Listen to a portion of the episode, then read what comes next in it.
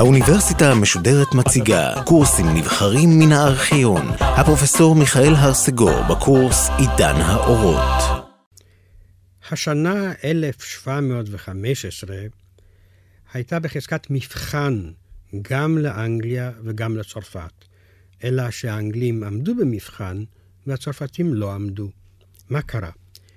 ב-1715, כאשר השושלת האנגלית הטריה, בית הנובר, עדיין לא התבססה על כס המלוכה, החליטו אנשי וחסידי השושלת הקודמת, בית סטיוארט, לפלוש לאנגליה ולהפיל את אנשי הנובר.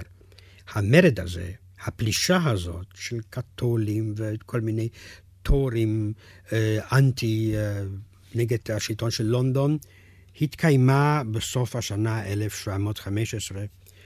הופיע אפילו אדם שקרא לעצמו ג'יימס השלישי, כלומר היורש הלגיטימי של בית סטיוארט. במשך כמה זמן אה, סקוטלנד הייתה בידיהם של המורדים. כל הפרשה הזאת, שדווקא אה, הסופר כמו וולטר סקוט אוהב לתאר אותה, אה, נקראת בז'רגון ההיסטוריה האנגלי The 15, כלומר שנת 15. אלא שאנגליה נשארה נאמנה לבית הנובר.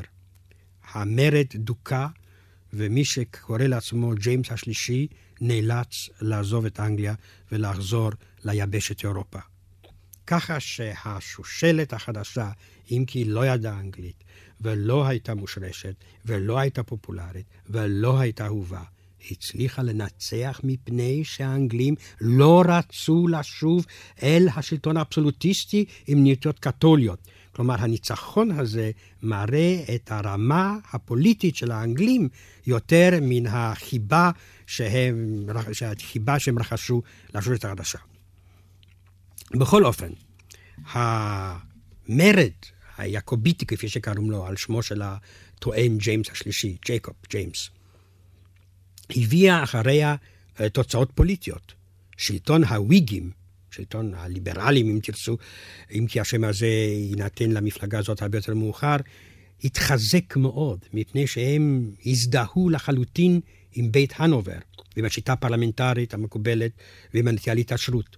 שעה שהמפלגה הטורית, אשר חשדו בה באהדה, באופן חלקי לפחות, למלך, אה, פשוט מאוד אה, איבדה מאוד מעמדתה והפכה פחות או יותר חשודה בעיני אנגלים רבים.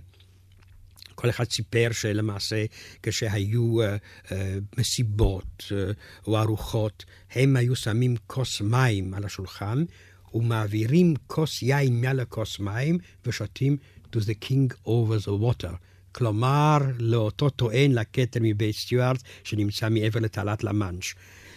הניצחון של כוחות המלך ב-1715 חיזק על כן את המצב הקיים, ועד סוף המאה תהיה הרגשה שבין המשטרים היציבים ביותר, המשטר היציב ביותר, הוא המשטר האנגלי. אמנם הוויגים דאגו אה, להגדיל את הקדנציה של הפרלמנט משלוש שנים לשבע שנים, מה שבטוח בטוח, וזה כמובן אה, הוריד מן המתח של החיים הפרלמנטריים, אבל הוסיף הרבה ליציבות השלטון ושל החברה.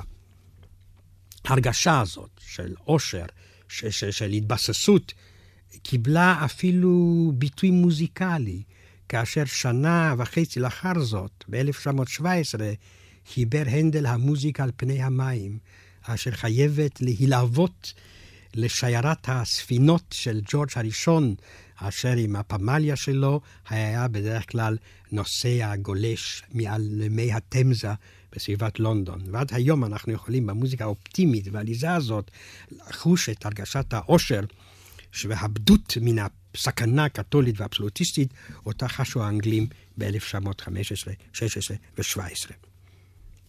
מבחינה דיפלומטית, אנגליה מתקשרת עם צרפת, מה שזה נדיר מאוד, כדי לעמוד מול השאיפות של ספרד אה, לקבל בחזרה את האימפריה האבודה שלה, לפחות באירופה, לפחות באיטליה.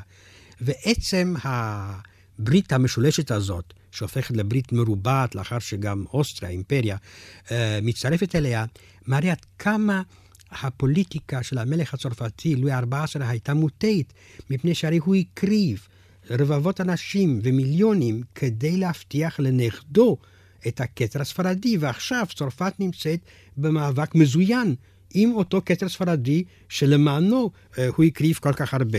כמובן שהדיפלומטיה האנגלית אה, הוכיחה את עצמה כריאליסטית, מציאותית, דבקה לעובדות, והדיפלומטיה הצרפתית כמליאת אה, דמיונות ולא קשורה בכל אופן למה שקורה עלי אדמות.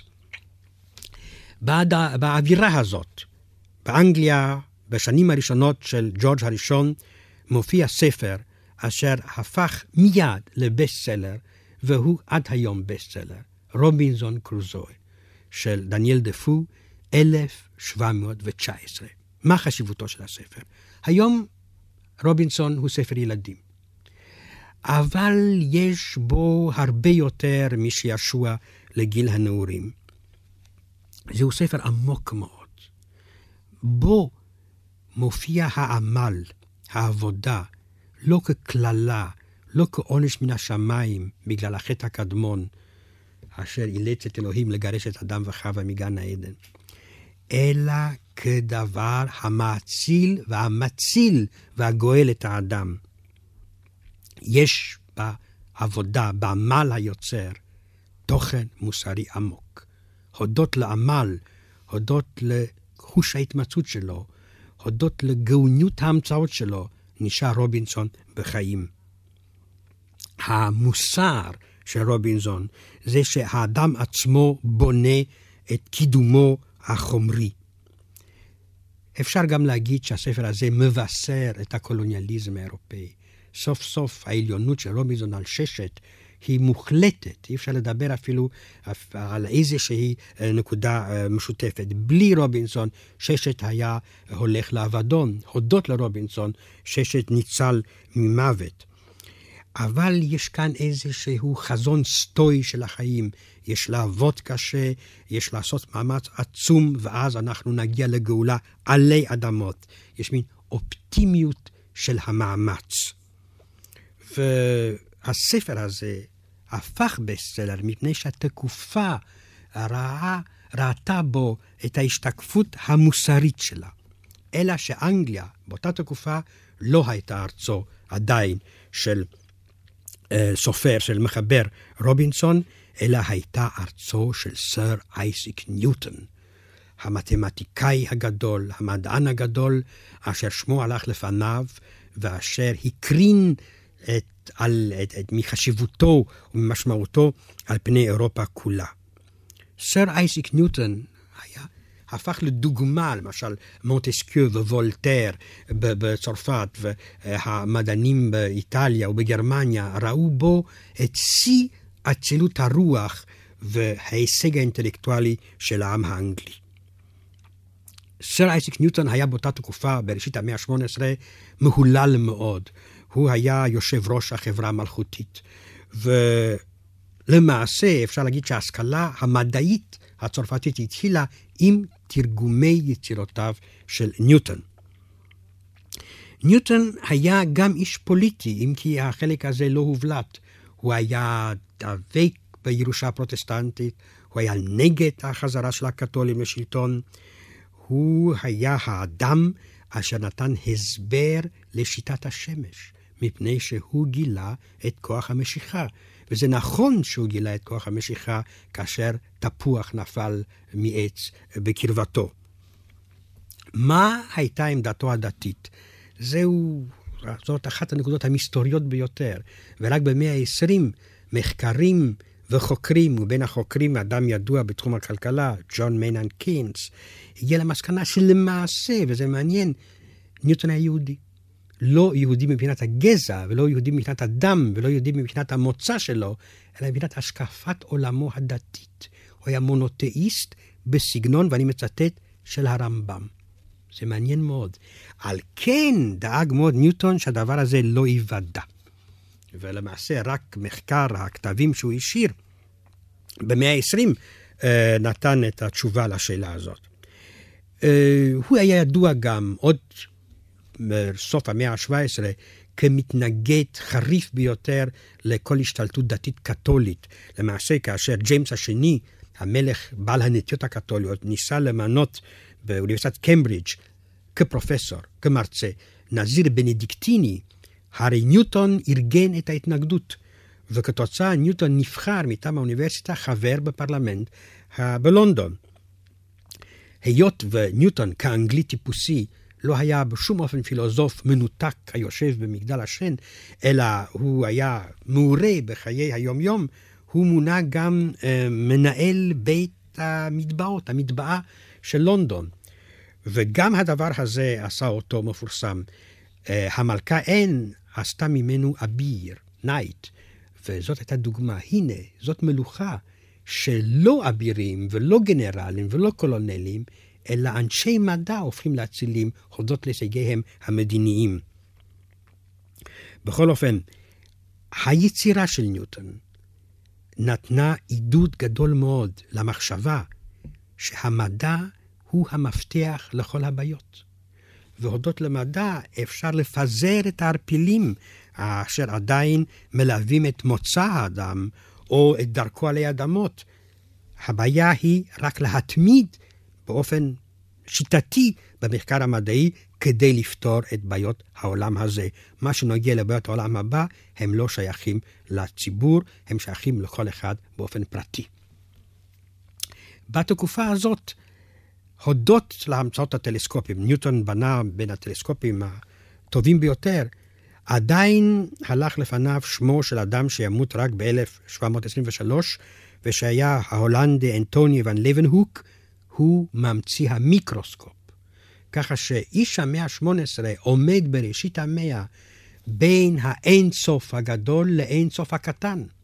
למעשה, המיקרוסקופ נתן לאדם את התשובה בנוגע למוצא החיים. גילו את הבקטריות, גילו את היסודות בתוך הזרע של בעלי החיים ושל האדם, אשר מביאים ללידתו של יצור חדש. מבחינה זאת, זאת תקופה יוצאת מן הכלל פוריה ומדרבנת. זה במה שנוגע לאנגליה. אמרתי שבצרפת העניין היה שונה. מפני ש... שאנגליה התעשרה בימי מלחמת הירושה הספרדית, צרפת התרוששה. הרשת הכספית האנגלית הייתה לאין ארוך יותר משוכללת ממה שצרפת יכלה להשיג, מן הסיבות החברתיות שכבר הזכרתי. כאשר המלחמה האיומה הזאת הסתיימה, הרי צרפת גילתה שהיא משכנה את ההכנסות שלה ל-29 השנים הבאות. המצב היה קטסטרופלי. המלך החדש היה בן חמש, לואי החמישה עשר, והוא היה הנין ולא הנכד ולא הבן של לואי הארבע עשר. על כן בראש המדינה התייצב אחד מקרוביו, או העוצר פיליפ מבית אורליאן. פיליפ היה מוכן לעשות את הכל כדי להציל את צרפת מפשיטת רגל. והוא עשה דבר שמוטב היה לא לעשות. הוא נתן את אימונו בסקוטי אחד, ממולח, שקראו לו ג'ון לואו, וג'ון לואו הציע לו דבר פשוט מאוד. הבה ננהיג שטרות של נייר במקום זהב. היות ואתה עוצר המלוכה, היות ולצרפת יש אימפריה קולוניאלית, למשל לואיזיאנה לאורך המיסיסיפי, הבה נגיד שהאוצרות של המושבות, וגם כמובן הזהב שנמצא בתוך האוצר המלך, מכסים את ערך השטרות, וככה, מבלי לגלגל כל הזמן זהובים בכיס, אנחנו נביא לפתרון הבעיה הכספית של הממלכה. האוצר היה מאושר. ב-1918 הוקם הבנק המלכותי, הוקמה גם החברה של הודו הצרפתית. הסקוטי הממולח ג'ון לו קיבל את המונופולין של המיסים הבלתי אמצעיים, הוא קיבל את מונופולין מכירת הטבק, שהיה מונופול מלכותי, וההצלחה בראשית התהליך הייתה מסחררת. מניה אשר המכירה המקורי היה 500 ליברה, זאת יחידת הכסף הצרפתית, הגיע מהר מאוד ל-18 אלף. כלומר, הייתה עלייה של פי 36, וברגע השיא העלייה הגיעה לפי 40. השלטון החדש חשב שבאמת הוא מצא את הפתרון. אה, היה שלטון אריסטוקרטי. האצילים קיללו את המלך לואי ה-14 וקראו לשלטונו ממלכה של בורגנות שפלה. הדוכס מסן סימו הגדיר את זה ככה, ריין דה ויל בורז'ואזי. ועל כן, מפני שהוא העסיק אנשים ממוצא בורגני אשר היו אדמיניסטרטורים טובים. אלא שכאשר אחרי מותו באו האצילים והקימו ממשלה, הפוליסטינודיה, ככה הם קראו לממשלה הזאת, התברר שהם לא מסוגלים לשלוט. שהם חושבים רק על ציד ועל שעשוע ועל קלפים ועל נשים. אין להם סבלנות לתקן, להשגיח לחשבונות המדינה. על כן הייתה פשיטת רגל של הממשלה הזאת, קראו לזה אנרכיה בעלת מעט הראשים. וכמובן שהאנרכיה הזאת לא זכתה לפופולריות, כאשר בסוף התקופה הזאת באה פשיטת הרגל המצלצלת של כל השיטה של ג'ון לו. פשוט מאוד, המדינה, כלומר השלטון המלכותי, הוציא שטרות נייר בערך של שמונה מיליארד פרנקים, שהכיסוי של זהב, של מטבע קשה, של מתכת יקרה, היה של מיליארד 200 מיליון. כאשר הדבר נודע לציבור, בעלי מניות, זה היה ב-1720, נהרו לבנק וביקשו זהב. הראשונים שהגיעו קיבלו את הזהב. אבל כאשר התור הזה מילא רחוב שלם, כמובן שהבנק המלכותי לא החזיר את הכסף.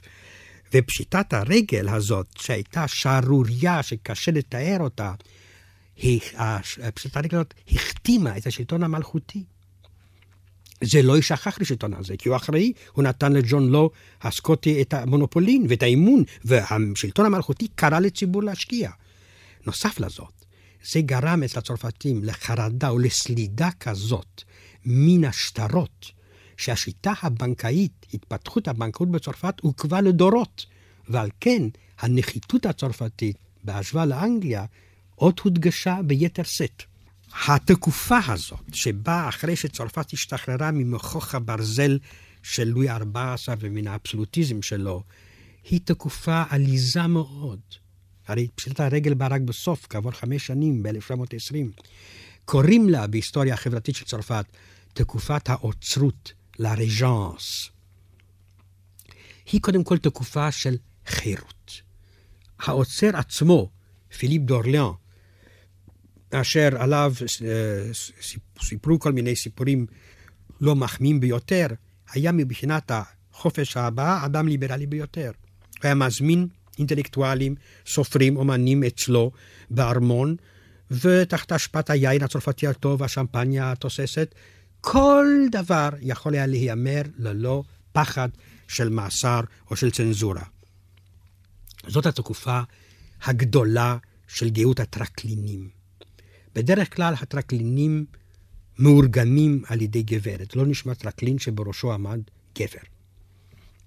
הגברות הללו מקיימות בית פתוח פעם בשבוע, וידוע שביום זה גברת זאת מקבלת, ביום זה גברת זאת. ולמעשה העיסוק של האליטה התרבותית הצרפתית הייתה לקפוץ מטרקלין לטרקלין, והיו אפילו שניים או שלושה טרקלינים שעברו במשך יום אחד.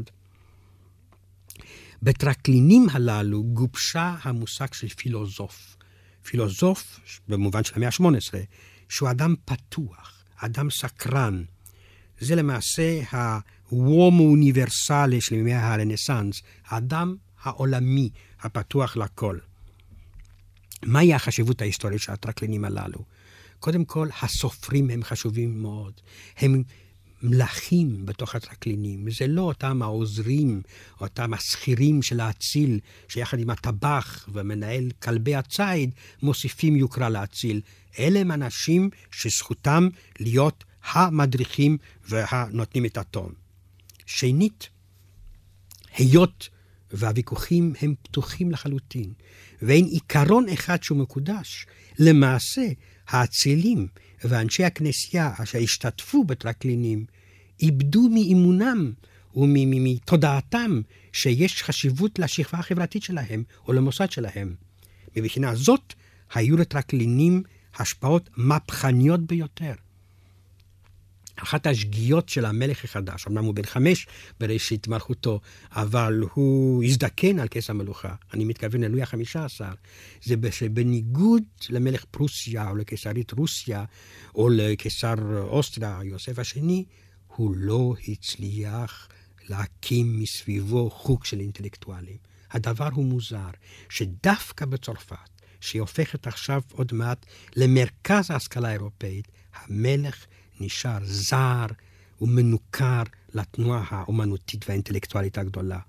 ולמעשה, צרפת נכנסת למאה אשר תסתיים עם מהפכה על ידי פילוג עמוק. העיר והחצר. החצר היא בוורסאי. העיר זה פריס. הטרקלינים היא בפריס. בוורסאי המלך והמסיבות שלו. הכוח האינטלקטואלי בפריס. השלטון בוורסאי. הניגוד הזה הוא ניגוד מימית. בראש המדינה, כמובן, עמד קרדינל דיבואה, שהיה אדם מתון מאוד, דיפלומט טוב, איש אקדמיה, כלומר סופר בעצמו, והוא, על ידי הסובלנות שלו, הרשה, לה, אה, הרשה לה, לתסיסה האינטלקטואלית הזאת להתפתח ללא מעצורים. אחד המוסדות שבלעדיהם אי אפשר לתאר את עידן האורות, את המאה ה-18, זהו מוסד הבונים החופשים, הפרמאסונרי. מי הם? טוב, הם טוענים שהם קיימים מאז ששלמה המלך הקים את בית המקדש. אבל הם היו אז הבונים של המקדש. אלא למעשה הם מופיעים רק במאה ה-18. הלשכה שלהם, הראשונה, הידועה, מופיעה בלונדון. ב-1717, אבל מהר מאוד הם מתפשטים על פני כל אירופה המערבית. בצרפת ב-1940 יש כבר 25 סניפים. בסוף המאה ישנם 60 סניפים בפריס, 448 בפרובינציה ו-68 סניפים בצבא. אנשים ידועים מאוד, וולפגנג עמדאוס מוצרט, לודיג ון בטהובן, היו קשורים עם הבונים החופשיים. הכנסייה הייתה נגדם. ב-1738 אוסר האפיפיור קלמנט ה-12 את הפעילות שלהם, אבל היא כמובן נמשכת בכל אתר ואתר. מי היו הבונים החופשים? זאת הייתה חברה של עזרה הדדית, וגם חברה פילנטרופית. אבל יותר מזה, זאת הייתה חברה אשר הייתה מתכנסת בתור, אני עכשיו מצטט את התקנון אנשים חופשים, בעלי מוסר, אשר מעוניינים לשפר ולשכלל את המין האנושי. אפשר להגיד שהבונים החופשים היו העילית הרציונליסטית של המאה ה-18, ואין אולי אדם חשוב במאה הזאת אשר לא היה קשור בצורה זאת או אחרת עם החברה הזאת. הביטוי האומנותי בצרפת לפחות, של ראשית ההשכלה, הוא של הצייר וטו, אשר מת בראשית התקופה הזאת, ב-1921, אבל הוא מבטא יותר מכולם את האווירה של תקופת האוצרות בצרפת. את החגיגה המתמדת, קצת עצובה, קצת מרירה, תמיד הנוף שלו הוא מסתורי, תמיד הנושא שלו הם חגיגות, הם הצגות, הם מסיבות, הם קרנבלים. הצבעים הם עדינים מאוד, אין שום דבר מן החגיגיות הצורמנית מימי לואי, האומנות של לואי ה-14. יש ורוד כבוי, תכלת בהירה. הגברות הם מאחורי מסכה של קטיפה שחורה. אחת התמונות המפורסמות ביותר שלו הייתה הפלגה לקיטרה. קיטרה היא ששם היוונים האמינו ששורר העושר המוחלט. והעובדה שבראשית המאה ה-18 נמצא צייר אשר הפך לאומן העושר המיוחל, אומן השאיפה של העושר. העובדה הזאת מאירה בצבעים העדינים והמלנכוליים שלו את המאה כולה.